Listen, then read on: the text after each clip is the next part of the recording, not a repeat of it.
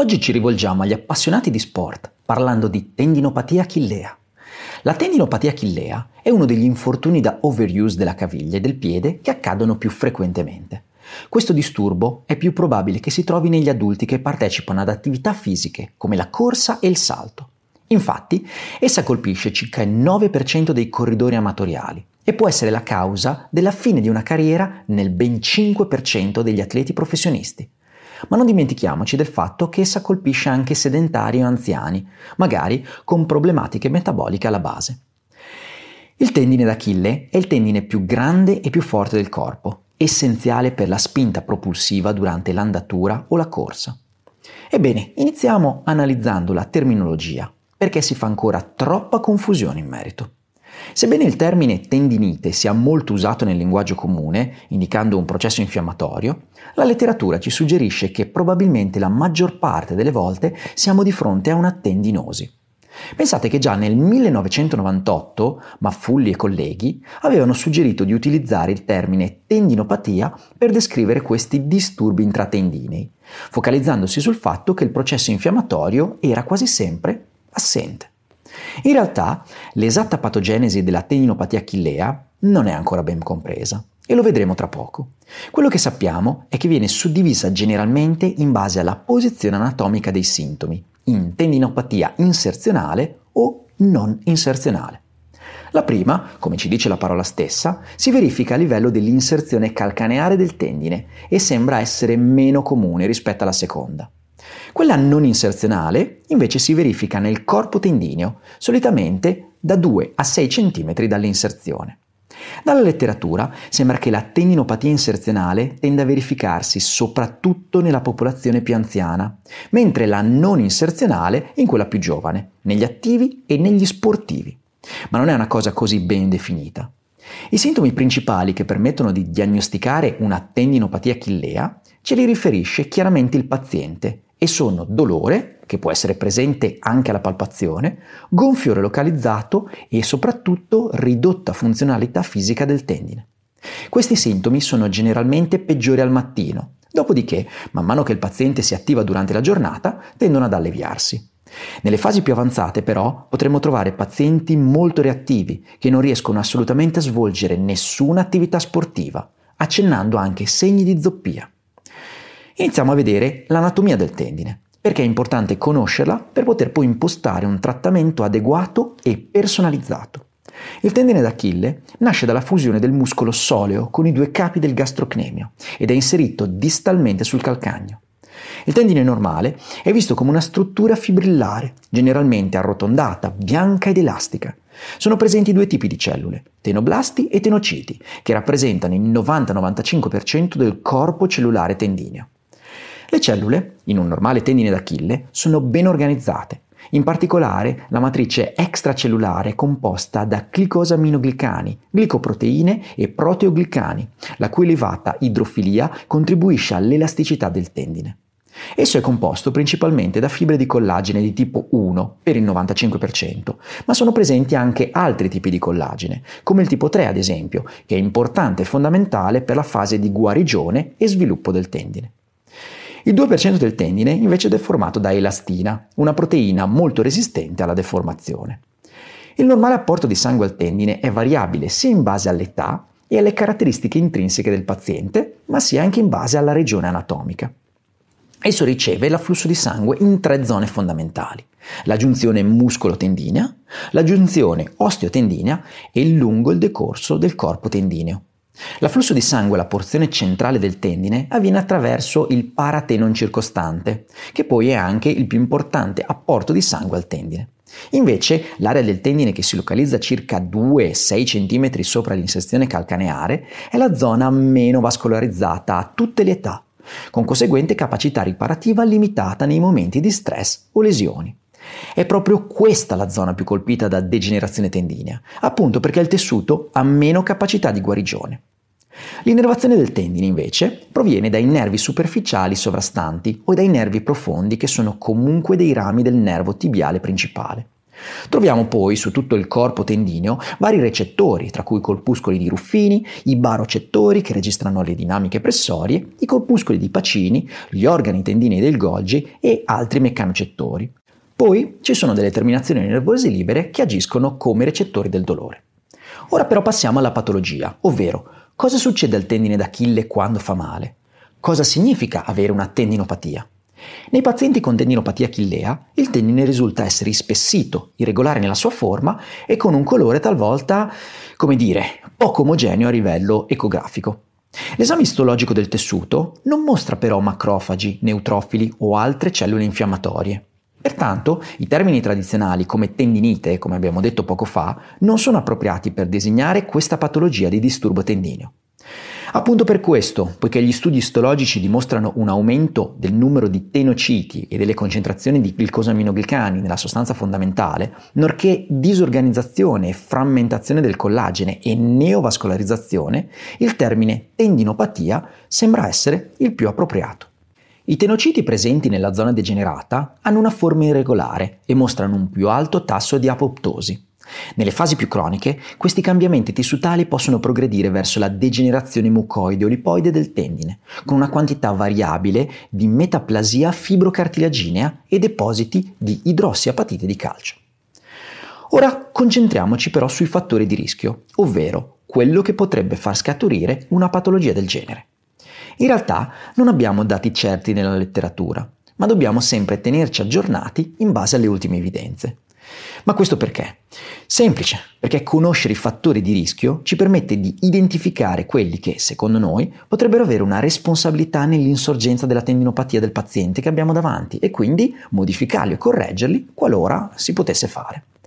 I fattori di rischio della tendinopatia d'Achille possono essere suddivisi in fattori intrinseci ed estrinseci, da soli o in combinazione.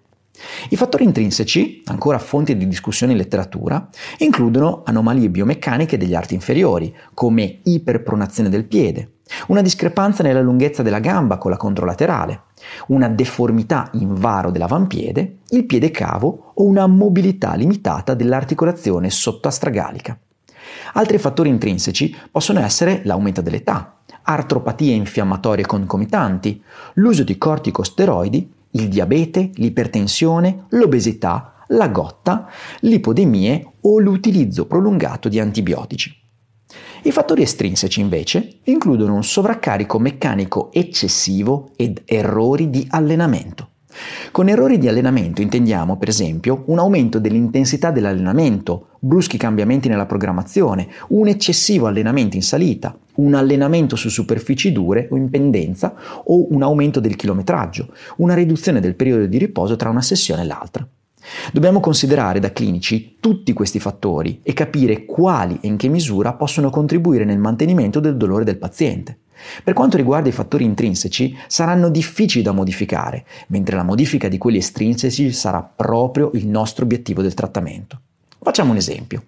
In un atleta, mezzofondista, che ci riferisce di aver aumentato notevolmente i carichi nell'ultimo periodo e che all'esame oggettivo si mostra con iperpronazione del piede, la prima cosa che andremo a fare sarà iniziare a modificare i carichi, le intensità o gli allenamenti, perché molto probabilmente sarà stato quello la causa della sua disabilità funzionale, piuttosto che andare a correggere subito l'iperpronazione. Magari ce l'ha sempre avuta, questo non lo possiamo sapere. Ora vediamo la parte più difficile come gestiamo un paziente del genere? Nella fase acuta il riposo iniziale potrebbe essere utilizzato come strategia, ma solamente per alleggerire il carico tendineo. In alcuni casi, quelli più acuti e con una reattività dolorosa davvero alta, potremmo essere costretti ad immobilizzare temporaneamente la caviglia attraverso l'utilizzo di ortresi o splint, ma ovviamente solo per controllare i fattori esacerbanti.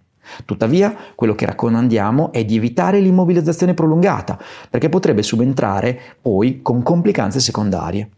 Quello che è necessario invece, sempre nelle prime fasi, è effettuare delle modifiche nelle attività di vita quotidiana che potrebbero esacerbare o caricare ulteriormente il tendine. Per esempio, un sollevamento graduale della scarpa o un sollevamento del tallone potrebbe alleviare la pressione sull'inserzione attraverso l'aumento della flessione plantare del piede. Per quanto riguarda l'utilizzo dei farmaci, la base scientifica che sostiene l'utilizzo dei FANS nella tendinopatia cronica è molto discutibile. perché appunto all'esame istologico il tessuto tenopatico non mostra cellule infiammatorie. Quindi i benefici dell'uso dei fan potrebbero essere quelli di ridurre il dolore nella fase acuta e aprire una finestra terapeutica che ci permetta di lavorare attivamente. Per quanto riguarda le iniezioni di corticosteroidi, esse possono ridurre il dolore e il gonfiore. Tuttavia, il meccanismo alla base di qualsiasi effetto positivo degli steroidi locali sulla tendinopatia achillea cronica rimane davvero poco chiaro. Alcuni autori hanno ipotizzato che qualsiasi effetto benefico dei corticosteroidi in questa condizione sia dovuto ad altri effetti steroidei locali, piuttosto che alla soppressione dell'infiammazione, comprese le lisi del tendine e le aderenze del peritendine. Quello su cui la letteratura è d'accordo è che le iniezioni di corticosteroidi possono avere qualche beneficio a breve termine, ma dobbiamo sottolineare che gli effetti avversi sono stati riportati fino all'82% degli studi sui corticosteroidi. Gli effetti avversi rilevati includono atrofia tendinea, rottura del tendine o diminuzione della forza tensile del tendine. Le iniezioni di corticosteroidi potrebbero causare vasocostrizione attraverso la prostaciclina ed inibire la sintesi dell'ossido nitrico. A riguardo possiamo confermare che qualsiasi possibile beneficio dell'iniezione di corticosteroidi sembra essere superato dai potenziali rischi. Nel complesso, le prove a sostegno dell'iniezione di corticosteroidi a livello del tendine d'Achille sono insufficienti, quindi tali iniezioni non sono raccomandate. Il trattamento che invece sembra essere il gold standard in caso di tendinopatia achillea, come d'altronde per tutte le tendinopatie, è l'utilizzo del carico, sotto forma di esercizio terapeutico attivo e graduale. In particolare, molti studi e revisioni sistematiche hanno scoperto che gli esercizi eccentrici sono utili nel trattamento precoce della tendinopatia d'Achille non inserzionale, anche se il meccanismo di come questa tipologia di esercizio funzioni è scarsamente compreso. Teoricamente, le ragioni dell'esercizio eccentrico nel ridurre il dolore e nel migliorare il processo di guarigione includono un rafforzamento più rapido del muscolo del polpaccio, l'irrigidimento e l'allungamento dell'unità miotendinea, nonché la diminuzione della neovascolarizzazione del tendine. Tuttavia, altri studi più recenti hanno dimostrato come qualsiasi tipo di esercizio, sia esso eccentrico o concentrico, se calibrato in base al paziente, alla sua condizione clinica alle sue richieste, ha effetti benefici sul lungo termine.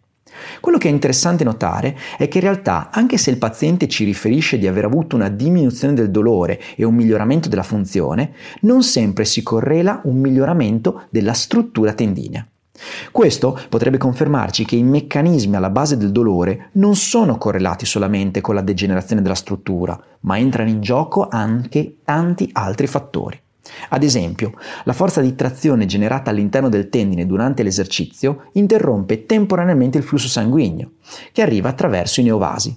Con la ripetizione degli esercizi nel tempo, i neovasi vengono eliminati, diminuendo di conseguenza la nocicezione. Quindi, per concludere, la tendinopatia achillea è una condizione comune fra gli atleti, ma non dimentichiamoci che può colpire anche la popolazione sedentaria o anziana. È bene sostituire il termine tendinite con tendinopatia, perché sulla base degli attuali studi istopatologici non sono presenti cellule infiammatorie. La diagnosi è clinica, basata su segni e sintomi, senza bisogno necessario di approfondimento tramite imaging, anche perché sappiamo che molto spesso il miglioramento della funzione del dolore non è correlato con la struttura. Come trattamento dobbiamo concentrarci sull'utilizzo dell'esercizio, qualsiasi esso sia, perché ad oggi è la modalità di trattamento che riscontra maggiore evidenza a livello scientifico. Se l'argomento ti appassiona, su Streamer trovi il videocorso di David Nolan sul trattamento delle patologie dell'arte inferiore, tra cui proprio la tendinopatia achillea. Ti basta accedere a streamededu.com con le tue credenziali e potrai scoprire tutte le più recenti evidenze scientifiche su questo incredibile argomento. Ricordati, con Streamed formi il tuo futuro.